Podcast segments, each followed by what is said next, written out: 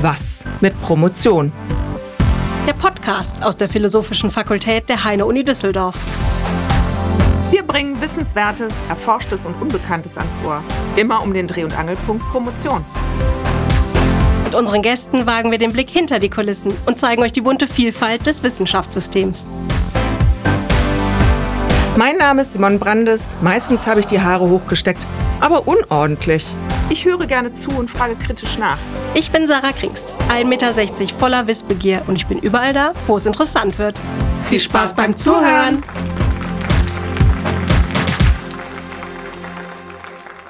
Herzlich willkommen, Dr. Jessica Nieder aus dem Institut für Allgemeine Sprachwissenschaft an der Heine-Universität Düsseldorf in unserem Podcast Was mit Promotion in der Sendereihe Promovieren hautnah. Du hast die beste Dissertation der Philosophischen Fakultät 2021 geschrieben. Herzlichen Glückwunsch nochmal an dieser Stelle. Worüber hast du deine Promotion geschrieben und warum ist das Thema deiner Meinung nach so wahnsinnig spannend? Ja, erstmal danke für die Einladung. Schön, dass ich heute hier sein kann. Ja, ich habe meine Promotion ähm, zum Thema Maltese Plurals Phonotactics Variation and the Structure of the Mental Lexicon geschrieben. Das heißt, es ging essentiell um die Pluralbildung im Maltesischen, in der Sprache, die auf Malta gesprochen wird. Ja, und ähm, das Interessante für mich an dem Thema ist einfach, dass das eine super interessante Sprache ist, die gar nicht so viel untersucht ist bisher. Und für mich war das dann so der Moment, wo ich dann tatsächlich mal glänzen konnte und mal zeigen konnte, was ich denn so machen kann mit Sprachen nach dem Studium und ähm, dass ich mich eben auch um solche unterrepräsentierten Sprachen gut ähm, kümmern kann. Im Rahmen der diesjährigen Promotionsfeier hast du ja diesen Preis der besten Dis bekommen. Das setzt voraus, dass du eine sehr gute Dissertation sozusagen geschrieben hast. Also du bist mit Summa Cum Laude ausgezeichnet worden. Das ist das höchste Prädikat, was man für eine Promotion bekommen kann. Aber damit ja nicht genug, ne? sondern du bist unter allen Promovierenden, die eine sehr gute Promotionsleistung erbracht haben, von einem Gremium begutachtet und ausgewählt worden für die beste Dissertation 2021. Wie hast du das geschafft, die beste Dissertation zu schreiben? Also das ist ja wirklich äh, großartig und das, dieser Preis gebührt ja auch immer nur einer Dissertation tatsächlich pro Jahr. Und was ist deiner Meinung nach die Forschungsleistung, die so ähm, herausragend ist an deiner Dissertation, dass du preiswürdig bist?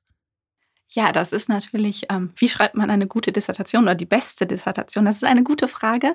Ähm, ich war davon auch sehr überrascht, dass ich diesen Preis gewonnen habe. Es hat mich natürlich sehr, sehr, sehr gefreut, äh, diesen Preis zu bekommen. Und ähm, ja, ich denke, das Geheimnis hinter so einer sehr guten Dissertation oder hinter der besten Dissertation ist einfach, dass man für sich, ähm, auch wenn man das Thema vielleicht nicht selbst entschieden hat, das ist in meinem Fall der Fall gewesen. Das heißt, es war ein vorgegebenes Thema, dadurch, dass es sich um ein gefördertes Projekt von der DFG handelt, dass selbst wenn das Thema vorgegeben ist, dass man sich das Thema zu eigen macht, dass man also seinen eigenen Weg da findet, mit diesem Thema umzugehen und vielleicht auch neue Wege zu entwickeln, neue Daten zu finden, neue Daten aufzunehmen das habe ich gemacht in meinem Fall und ähm, offensichtlich sehr erfolgreich. Und ja, also es ist wirklich so eine Kombination aus, ähm, ist das Thema vorgegeben, dann bemühe dich darum, dass du das Thema zu deinem Thema machst oder eben, wenn es nicht vorgegeben ist, dass man ein Thema findet, wofür man wirklich brennt und ähm, wo man das Interesse hat, auch wirklich dran zu forschen und ähm, daran weiterzuarbeiten. Das heißt, ähm, du hast ja über die Pluralbildungen im Maltesischen geschrieben und hast, hast dich dem Thema auch experimentell genähert, beziehungsweise hast du eigene äh, Untersuchungsmodelle kreiert. Also auch das ist ja eine hohe Leistung, das zu tun. Aber jetzt noch mal ganz zurück. Was ist denn das Besondere am Maltesischen? Das Maltesische ist quasi die einzige semitische Sprache, die in Europa gesprochen wird, mit einem lateinischen Schriftsystem. Das macht das Ganze nochmal besonderer, wenn man das vergleicht mit Hebräisch oder Arabisch. Das sind auch semitische Sprachen. Die haben alle ihr eigenes Schriftsystem. Das ist im Maltesischen nicht der Fall. Das macht natürlich die Arbeit als Linguist nochmal einfacher, gerade wenn man mit schriftlichen Daten arbeitet, dadurch, dass wir mit dem lateinischen Schriftsystem so schön umgehen können und man dahingehend nicht noch weiter ähm, eine Übersetzung finden muss. Ähm, aber das Interessante am Maltesischen Maltesischen ist eigentlich nicht nur diesen Status der einzig semitischen Sprache in Europa, sondern auch die Tatsache, dass das eine Art, ich sage mal, Mixed Language ist. Wir haben sehr viel Einfluss aus dem Italienischen in der Sprache. Wir haben diesen Einfluss aus dem Arabischen, denn es ist ursprünglich mal aus einer arabischen Sprache, aus einem arabischen Dialekt entstanden. Und dann gibt es natürlich noch den Einfluss des Englischen. Und das macht das morphologische System der Sprache, also wie die Wortformen gebildet werden, einfach super, super interessant.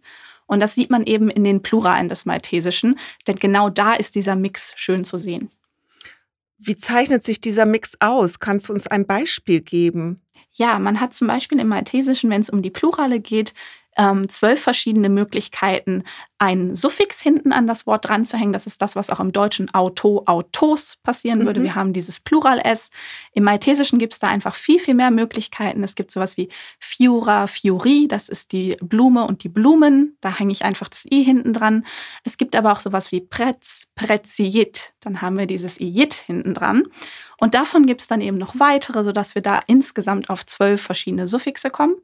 Und damit nicht genug, dann haben wir auf der anderen Seite noch den zweiten Plural, das ist der sogenannte Broken Plural.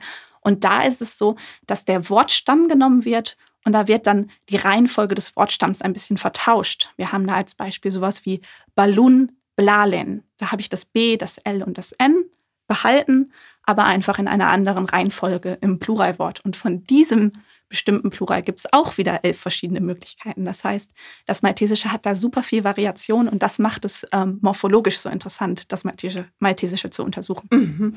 Und jetzt einfach, um so eine Vergleichsgröße zu haben, wie sieht es im Deutschen mit der Pluralbildung aus? Im Deutschen haben wir natürlich sehr viele Suffixe für die Pluralbildung. Auch im Deutschen haben wir eine kleine Stammänderung. Wenn man sich jetzt sowas anschaut wie Haus, Häuser, dann ist ja nicht nur das ER hinten dran, sondern man hat auch immer den, die Änderung von Au zu Eu. Das heißt, in diese Richtung gibt es hier eine Stammalternation, die ist aber natürlich nicht vergleichbar, wie das im Maltesischen ist. Das heißt, das Deutsche das bezeichnet man grundsätzlich eher als eine konkatenative Sprache. Also da passieren lineare Änderungen. Da wird mhm. hinten was drangehangen. Das ist alles linear nachvollziehbar, während das im Maltesischen eben nicht mehr linear ist. Dadurch, dass wir den ganzen Stamm einmal äh, in eine Box werfen, durchschütteln und dann haben wir den, äh, das neue Pluralwort.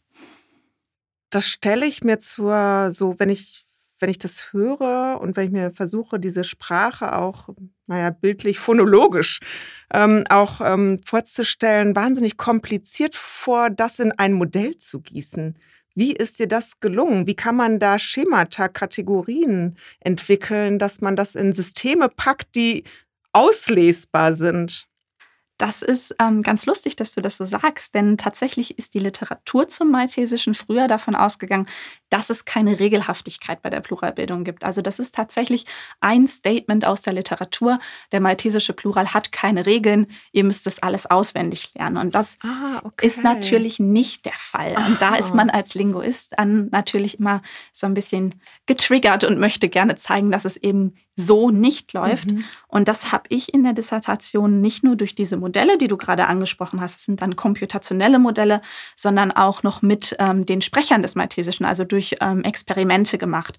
Und ähm, ja, das ist mit der Variation nicht immer ganz einfach, das in komputationelle Modelle hineinzufüttern. Gerade wenn viel Variation ist, dann ist so ein komputationelles Modell auch gerne mal überfordert.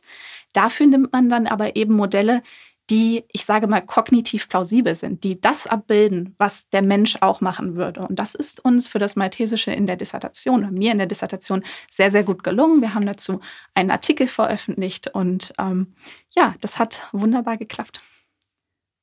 Das äh, klingt nach einer sehr umfänglichen Arbeit. Das heißt also zum einen ja diese experimentellen Modelle zu entwerfen, andererseits aber auch aufgrund von, von ähm, Sprechverhalten auch sich der Sprache oder den Regelmäßigkeiten beziehungsweise den Unregelmäßigkeiten anzunähern. Wie bist du da vorgegangen? Grundsätzlich steht natürlich am Anfang von ähm, der linguistischen Forschung immer eine Theorie, die man verfolgt. Das heißt, es gibt immer diese Theorie, theoretische Basis Und das ist in meinem Fall die Frage gewesen, wie werden diese Pluralformen im Gehirn verarbeitet von den Sprechern. Es gibt da zwei verschiedene Möglichkeiten. Die eine Möglichkeit sagt, okay, diese regelhaften Plurale, die werden anders verarbeitet als die irregulären. Und dann gibt es die zweite Möglichkeit, wo gesagt wird, beides wird gleich verarbeitet. Und das kann man dann eben mit diesen experimentellen Studien testen. Und ich habe das in meiner Dissertation mit einmal einem Produktionsexperiment gemacht. Das heißt, ich frage die Sprecher des Maltesischen, okay, ich habe hier eine Reihe von Singularen, was ist denn der Plural dazu? Mhm. Und im Rahmen dieses Experiments zeigt man auch ähm, sogenannte Nonce-Words oder nicht existierende Plu äh, Singulare. Und dafür sollen die Sprecher dann eben einen Plural entwerfen. Diese nicht existierenden Wörter, die sind natürlich der maltesischen Phonotaktik angepasst. Das heißt, die Wörter sehen möglichst ah, maltesisch aus. Okay. Die könnten Wörter des Maltesischen sein. Und dementsprechend sollte es den Sprechern dann leichter fallen, diese Plurale zu bilden. Und je nachdem, auf welcher Basis man dieses nicht existierende Wort hergestellt hat, kann man dann natürlich sehen, welcher Plural wird dafür besonders häufig benutzt und gibt es da vielleicht eine Regelhaftigkeit. Und genau okay. das habe ich in dem ersten Experiment gemacht. Mhm. Wie viele Experimente hast du gemacht? Ich habe insgesamt für ähm, die Dissertation drei verschiedene Experimente gemacht. Nicht alles ist mit in die Dissertation mhm. reingeflossen. Das war einmal dieses Produktionsexperiment, was ich gerade beschrieben habe. Es gibt noch ein Reaktionszeitexperiment. Da werden die Reaktionszeiten getestet, wenn die Sprecher vorher einen Plural hören und dann einen Singular auf dem Bildschirm sehen. Wie schnell können sie entscheiden, dass das Wort auf dem Bildschirm tatsächlich ein Wort des Maltesischen, der maltesischen Sprache ist? Damit testet man dann einfach, ob diese suffigierten Plurale, diese Soundplurale anders oder schneller verarbeitet werden als die irregulären, diese Broken Plurale. Das ist das zweite. Und das dritte war ein Eye-Tracking-Experiment. Ich mhm. habe also die Augenbewegungen von den Sprechern gemessen. Das ist nicht in die Dissertation mit eingeflossen. Da gab es im Nachhinein noch mal ein paar ähm, Dinge, über die ich mir noch klar werden müsste, ob das nicht vielleicht ähm, geändert werden müsste für ein zukünftiges Experimentdesign. Und da habe ich mich dann dazu entschieden, dass dadurch, dass ich nicht ausschließen kann, dass die Ergebnisse auf Basis einer, einer, Bildwahl, einer falschen Bildwahl entstanden sind, das nicht mit in die Dissertation einzunehmen. Ah ja, okay. Und deine Probanden, die hast du na natürlich, sage ich jetzt einfach mal, die hast du wahrscheinlich in, auf Malta gefunden. Ähm, wie bist du an sie rangekommen? Das ist ja auch, deine Dissertation reicht ja auch in diese lange Zeit von der Corona-Pandemie. Also in, ich weiß, in Deutschland war es schwierig, Probanden für Experimente zu finden. Wie sah es bei dir aus? Grundsätzlich ist das dadurch, dass das, äh, die Dissertation in einem DFG-Projekt angefertigt wurde, schon eine gewisse Kooperation von Anfang an vorausgesetzt gewesen. Das heißt, äh, mein Betreuer hat da den Kontakt nach Malta hergestellt und dann, ähm, als ich da hingefahren bin, habe ich mir dort eben meinen Laborplatz auswählen können und habe dort in, bin dort im Kontakt mit meinem Zweitbetreuer gekommen. Das ist der Herr Professor Holger Mitterer und ähm, die haben ein sehr ausgeklügeltes System für die Probanden, wo sich Probanden für die Experimente ganz einfach online anmelden können über eine Online-Funktion. Und ähm, das hat wunderbar funktioniert und das hat mir auch entsprechend viele Probanden für die Experimente eingebracht. In der Corona-Zeit ist das natürlich nicht möglich gewesen. Und man hat bei den Experimenten immer das Problem, das Ganze auf Online-Experimente hm. auszulegen ist manchmal gar nicht so einfach. Ich kann, wenn das online durchgeführt wird, zum Beispiel nicht die Gegebenheiten kontrollieren. Sitzen die Probanden wirklich vor dem Computer? Ist das mhm. vielleicht die kleine Schwester, die da gerade die Fragen ausfüllt für mich? Oder ähm, haben die Probanden auch wirklich ein vernünftiges Mikrofon, wenn ich Sprache aufnehmen möchte? Das sind alles so kleine Probleme, die entstehen, wenn man Studien online durchführt, gerade phonetische oder phonologische Studien. Und deswegen haben wir uns in der Corona-Zeit dazu entschieden, uns mehr Richtung Computational Modeling zu bewegen. Das heißt, ah, ja. ich habe in dieser Zeit die computationellen Modelle mit den Daten, die ich vorher experimentell gesammelt habe, durchgeführt. Und das ähm, war dann eine gute Möglichkeit, um quasi diese Corona-Zeit zu überbrücken und doch noch was Neues zu schaffen für die Dissertation. Ja, sehr produktiv, vor allen Dingen auch diese Zeit genutzt. Aber nochmal ganz kurz zu den Probanden, das finde ich immer spannend. Das heißt also, wenn die sich selbst anmelden können in diesen Pool, dann gehen wir davon aus, dass es Erwachsene sind. Ja, genau. Das ist ähm, an der Universität in Malta durchgeführt worden. Und ähm, da sind das eben dann Universitätsmitarbeiter, Studierende, Ah ja, okay. Mhm. aber auch wenn ähm, Studierende dieses, diese Anmeldung mal nach Hause getragen haben und ihren Eltern gesagt haben, sie Mhm. können sich anmelden, dann habe ich auch durchaus schon ältere Personen in meinem Experiment gehabt, die dann ähm, gar nicht aus dem universitären Kontext kommen. Was genau versteht man unter einem mentalen Lexikon?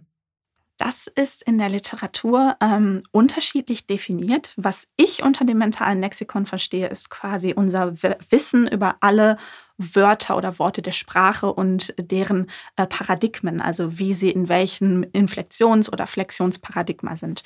Ähm, es gibt auch andere Theorien zum mentalen Lexikon, wo dann gesagt wird, es gibt sowas wie eine Universalgrammatik. Das ist für meine Dissertation äh, nicht das Thema gewesen, sondern mir geht es einfach darum, was ist denn das Wissen, was wir über Wörter und deren Flexion oder Derivation in unserem, äh, in unserem Gehirn haben. Mhm. Ich finde es super spannend, vor allen Dingen, weil Malta, also das Maltesische ja so wahnsinnig spät auch erst als Amtssprache eingeführt worden ist. Ne? Also eine ganz lange Geschichte hat aus dem Arabischen du hast die Veränderungen und Einflüsse ja benannt. Aber bis dahin, dass jetzt ähm, seit 2004 Maltesisch tatsächlich als eine Amtssprache der EU anerkannt worden ist. Das ist ja ein ganz schön langer Weg, ne? Ja, das ist ursprünglich tatsächlich aus einem arabischen Dialekt entstanden. Dann kamen natürlich historisch bedingt die Einflüsse des Italienischen und auch des Englischen, weil es eben einfach ähm, eine britische Kolonie war und natürlich durch diese, durch die, die Geschichte hier ähm, viel, viel Sprachkontakt stattgefunden hat. Ähm, es ist mittlerweile heutzutage so in Malta, es ist eine Amtssprache, dass man sagt, dass die Malteser grundsätzlich bilingual sind. Das heißt, dass Mhm. die alle Maltesisch und Englisch Mhm. sprechen. Das heißt aber in der, in der Praxis nicht, dass die wirklich alle gleich gut Maltesisch und Englisch sprechen. Also das ist auch immer so ein bisschen regional unterschiedlich und auch von Sprecher zu Sprecher unterschiedlich. Es gibt Leute, die sprechen mehr Maltesisch zu Hause, die sind dementsprechend gut im Maltesischen und es gibt Leute, die sprechen weniger Maltesisch zu Hause, mehr Englisch und die machen dann auch durchaus mal Fehler in der eigenen Muttersprache. Mhm. Jetzt geht ja dein, deine Dissertation über Nomen und du hast gesagt, dass dein Dissertationsthema vorgegeben worden ist durch das DFG-Forscherprojekt, ähm, durch die Gruppe. Aber so ein bisschen eine Faszination für Nomen hast du schon immer seit deinem Studium gehabt. Also ich bin durch deine CV gegangen und dann habe ich gelesen, dass dein Bachelor schon mit Nomen zu tun hatte und deine Masterarbeit auch. Woher diese Faszination? Ähm, ich bin, ich habe tatsächlich hier an der Uni äh, den Bachelor und den Master Linguistik studiert. Das heißt, ich war wirklich nie von der Heinrich-Heine-Universität weg. Ähm, ich bin also ein HHU-Gewächs und ich habe damals angefangen mit der Semantik-Pragmatik. Ich bin relativ früh im Bachelor ähm, als studentische Hilfskraft in einem SFB-Projekt eingestellt worden. Um, in dem Projekt ging es um deutsche Nomen und um ähm, die Semantik deutscher Nomen. Das heißt, da war es schon für mich so, dass ich sehr, sehr früh darauf trainiert wurde, die, mir selbst Nomen anzuschauen und eben diese Faszination dafür zu entwickeln, wenn auch zum Deutschen. Und dann kam eben nach meinem Master diese Anfrage von Ruben van de Weiver, von meinem Betreuer, ob ich denn nicht gerne PhD in seinem Projekt sein Mhm. möchte. Und als ich dann gesehen habe, dass es wieder um Nomen geht, da ähm, hat er mir das ganz gut verkauft. Das äh, fand ich ganz toll und habe gesagt, ja, das würde ich gerne machen. Dein Herz schlägt für Nomen. Genau. Also du ähm, sprichst selbst das Projekt MALT oder MALT an in, dem, in eurer Forscher, DFG-Forschergruppe 2373, Spoken Morphology, in welchem Rahmen du auch promoviert hast. Das ist das, was du eben auch beschrieben hast, dass du ein Thema vorgegeben bekommen hast. Innerhalb dieser ähm, zu erforschenden Materialien, sage ich mal. Vielleicht kannst du noch mal ganz kurz sagen, was zeichnet denn diese Forschergruppe oder grundsätzlich das, die, die Promotion in der Forschergruppe aus? Das ist natürlich, wenn man in einer Forschergruppe eine Promotion anfertigt, man hat ähm, manche mögen das als Nachteil sehen, dass man ein vorgegebenes Thema hat. Ich bin der Meinung, wenn man sich das Thema zu eigen macht, dann ist das eine ganz schöne Möglichkeit, auch eine Dissertation zu schreiben. Der Vorteil dieser Forschergruppe ist einfach, dass man sehr, sehr viel Kontakt zu den anderen Gruppen, zu den anderen PhDs, zu den anderen Betreuern hat. Und wir haben auch immer regelmäßig ähm, ein Kolloquium im Semester. Das findet einmal die Woche statt. Und dadurch wurden wir schon relativ früh darauf trainiert, Vorträge zu halten vor Publikum was auch dann mal unter Umständen ein sehr kritisches Publikum sein kann, gerade wenn das innerhalb der Forschergruppe mhm. stattfindet und natürlich alle wissen, wo genau man dran arbeitet. Und das hat mich persönlich super gut vorbereitet für Konferenzen und Tagungen, weil man einfach diese Selbstsicherheit gewinnt dadurch, dass man so häufig sein eigenes Thema vorstellen mhm. muss in diesen Kolloquien oder vorstellen darf. Und ähm, ich finde, diese, diese Zusammenarbeit, die man in einer Forschergruppe hat, das ist was ganz Wertvolles. Was ja auch beinhaltet, dass du dich 100 Prozent auf deiner Stelle ja um deine Dissertation kümmern konntest. Ne? Das ist ja schon auch, also in einem sehr spezifischen wissenschaftlichen Umfeld und dann halt zu 100 Prozent, ja gut, ich meine, ihr habt auch sicherlich Veranstaltungen organisiert, das gehört ja meistens auch mit dazu, aber konntest dich halt ganz deinem, deinem Forschungsprojekt ähm, widmen. Das ist ja auch schon, ich würde mal sagen, eine Luxussituation. Ne? Das ist es auf jeden Fall. Ich hatte keine Lehrverpflichtung, mhm. während ich meine Dissertation angefertigt habe. Das heißt nicht, dass ich keine Lehre gemacht habe. Ähm, dadurch, dass diese Stelle eine 65-Prozent-Stelle war und zwischendurch ähm, andere Kolleginnen mal in den Mutterschutz gegangen sind, habe ich auch da mal die äh, Lehre übernommen von diesen Kolleginnen. Ich denke, das ist auch ganz wichtig. Aber grundsätzlich ist das natürlich eine Luxussituation, dass ich nicht diesen Zwang hatte, dann tatsächlich auch noch die Lehre zu absolvieren, sondern dass ich mich erstmal in Ruhe auf das Projekt konzentrieren konnte.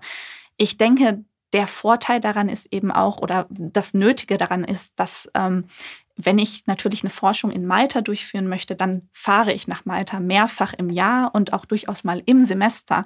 Das heißt, ähm, rein praktikabel wäre das mir gar nicht möglich gewesen, ein komplettes Semester lang zu unterrichten, weil sonst darunter die Forschung gelitten hätte. Und mhm. das möchte man bei so einem Projekt ja natürlich nicht. Mhm.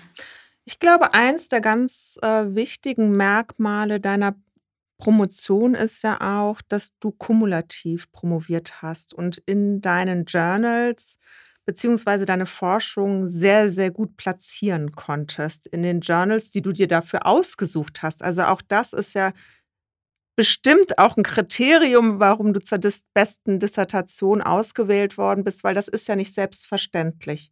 Wie, wie hast du diese Dissertation in Journals sozusagen ähm, für dich erlebt? Ja, das ist natürlich ähm, so eine kumulative Dissertation birgt die Gefahr, dass sich das Ganze etwas verzögert. Und das ist in meinem Fall, ich habe insgesamt fünfeinhalb Jahre gebraucht für die Dissertation, auch tatsächlich passiert, dadurch, dass man, wenn man einen Artikel in einem Journal einreicht, natürlich darauf angewiesen ist, dass da Reviews zurückkommen. Und manchmal dauert das. Das heißt, auch in meinem mhm. Fall hat es gut ich glaube, es war ein Jahr für einen Artikel gebraucht, bis der dann tatsächlich in der ersten Runde zurückkam.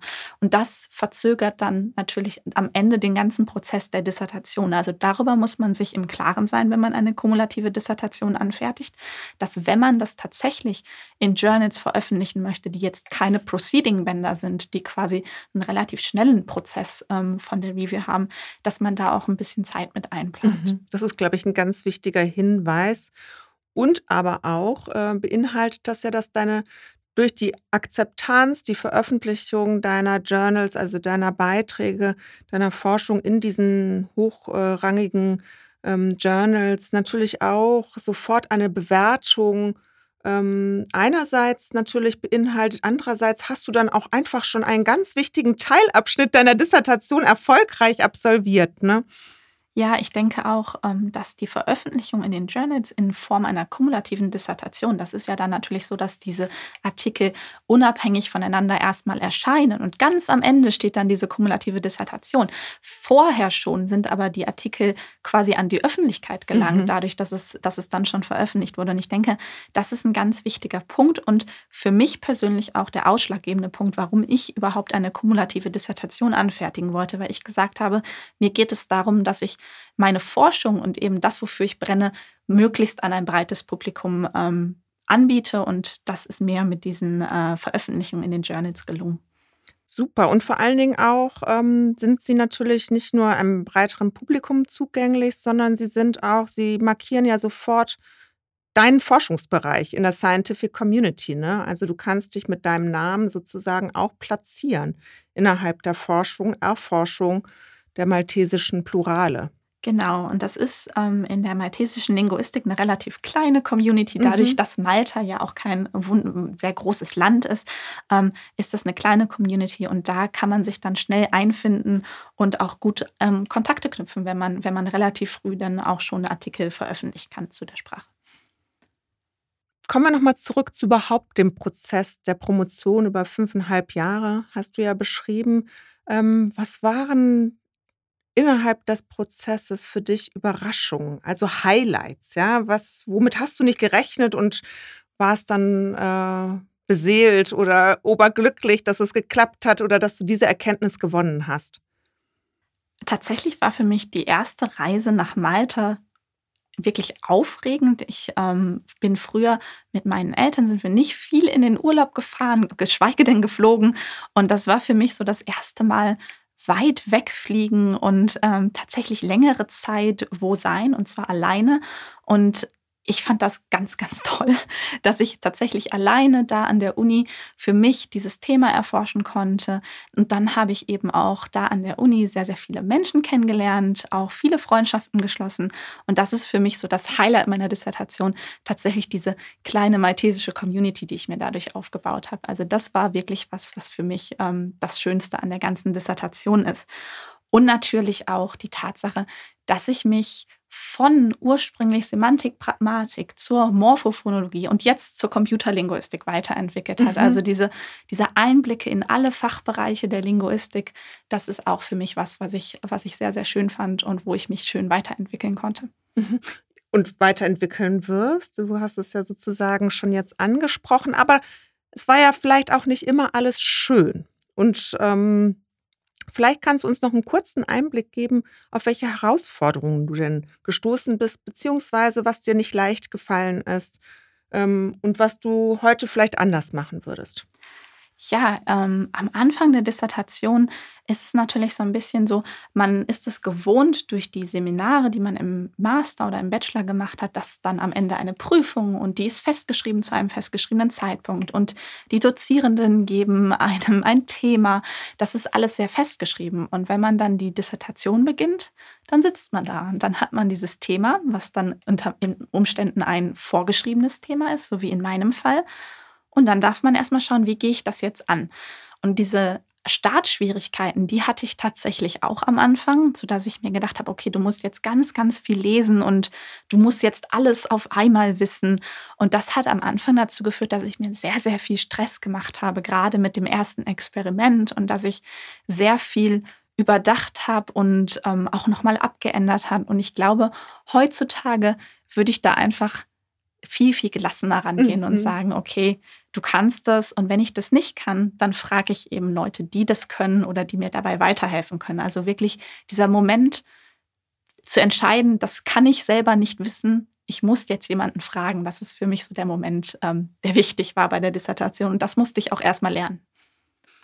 Das ist, glaube ich, ein ganz wertvoller ähm, Hinweis. Und was möchtest du denn den Promovierenden vielleicht noch mitteilen, wenn sie mit, dem, mit den Herausforderungen ihres Materials am Anfang oder während der ähm, Promotion kämpfen und nicht ganz genau wissen, wie es weitergeht? Ich würde ähm, allen PhDs mit auf den Weg geben, dass sie sich von kleineren Rückschlägen nicht unterkriegen lassen sollen. Das passiert während der Dissertation, sei es, weil man versehentlich Daten gelöscht hat oder ähm, weil man an, bei der Statistik nicht weiterkommt. Lasst euch davon nicht unterkriegen. Das ist, das ist kein Beinbruch. Fragt, wenn ihr Fragen habt und sprecht, wenn ihr Probleme habt. Das sind für mich die Punkte, die wichtig sind. Dafür sind die Betreuer da. Dafür ist die Filgrid da, wenn der Betreuer vielleicht an der Stelle nicht zugegen ist. Und ähm, das sind so die Punkte, die ich jedem mit auf den Weg geben möchte. Du engagierst dich an der Uni auch ehrenamtlich. Ich wusste gar nicht, dass das eigentlich geht, bis du mir das erklärt hast. Und zwar bist du erste Vorsitzende in dem Verein Förderlink. Was verbirgt sich hinter Förderlink und wofür steht Förderlink eigentlich? Ja, der Förderlink ist ein Verein, der hier an der Uni gegründet wurde. Das ist ein Alumni-Verein. Das heißt, unser Ziel ist es, uns miteinander zu vernetzen, sprich die Lehrenden in der Linguistik, die Studierenden in der Linguistik, aber auch unsere Alumni und Interessierte miteinander zu vernetzen. Das machen wir zum Beispiel durch verschiedene Veranstaltungen, Vorträge.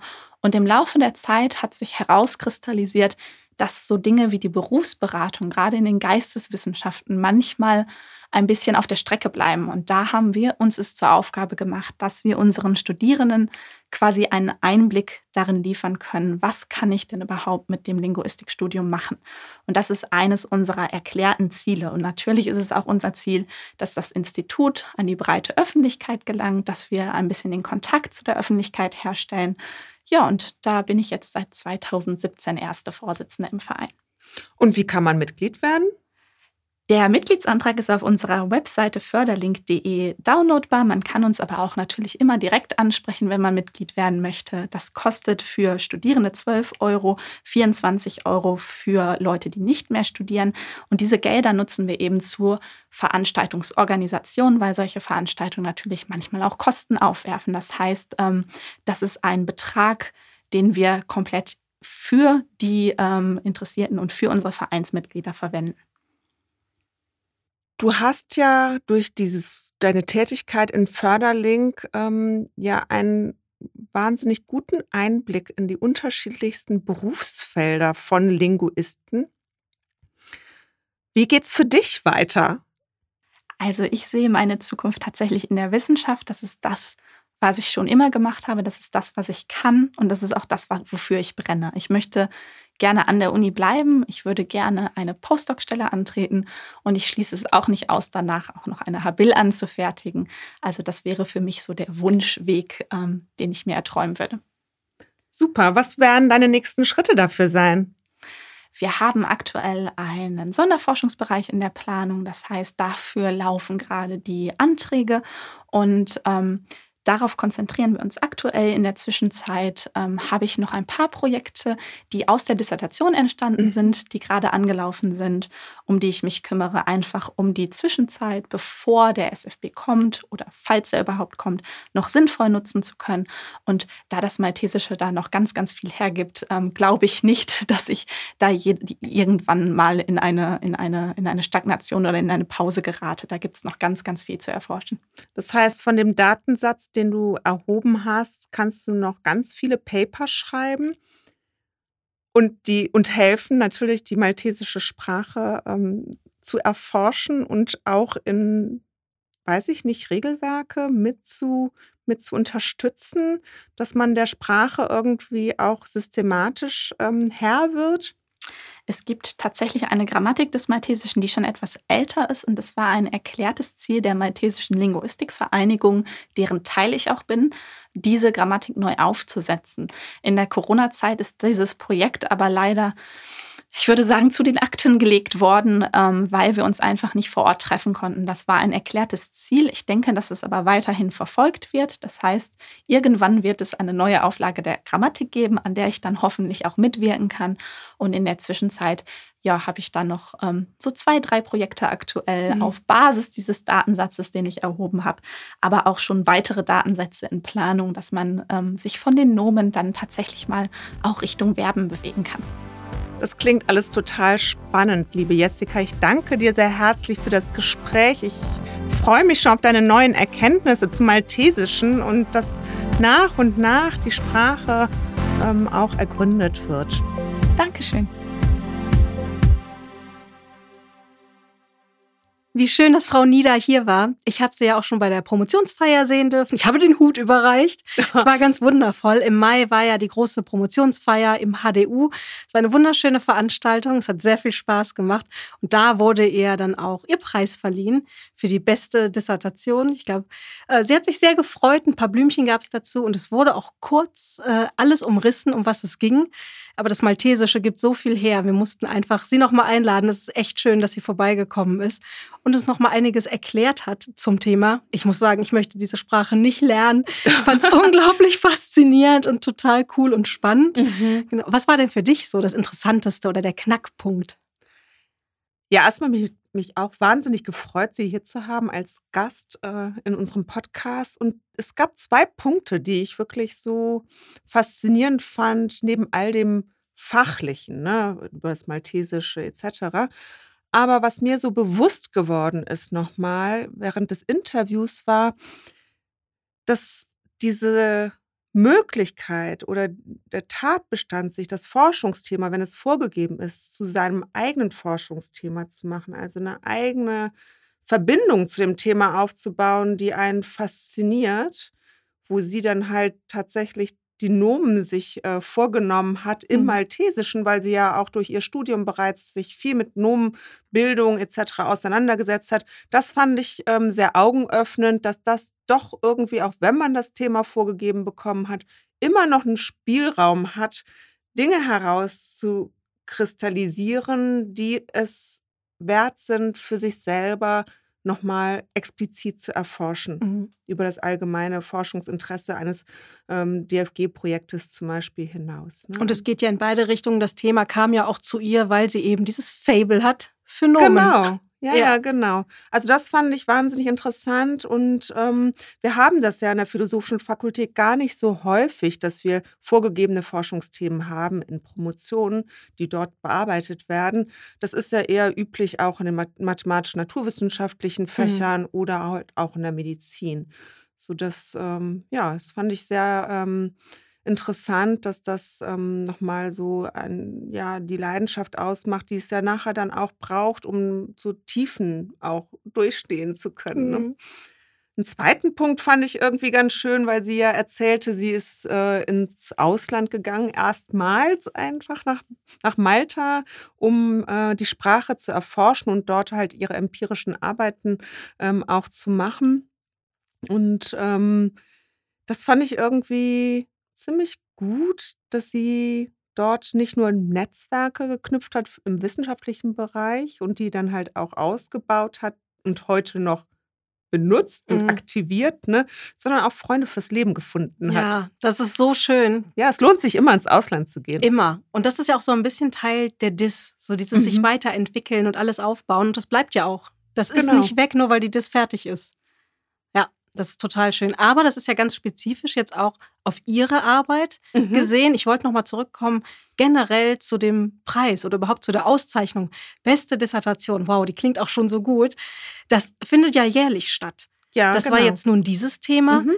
Das war jetzt äh, natürlich, die Promotionsfeier hat jetzt im Mai stattgefunden, 22. Es ging aber um die beste des 2021. Genau. Sprich, das Rennen läuft schon wieder ja. für 22. Kannst du da noch mal grob erklären, wie das läuft? Wer ist die Jury?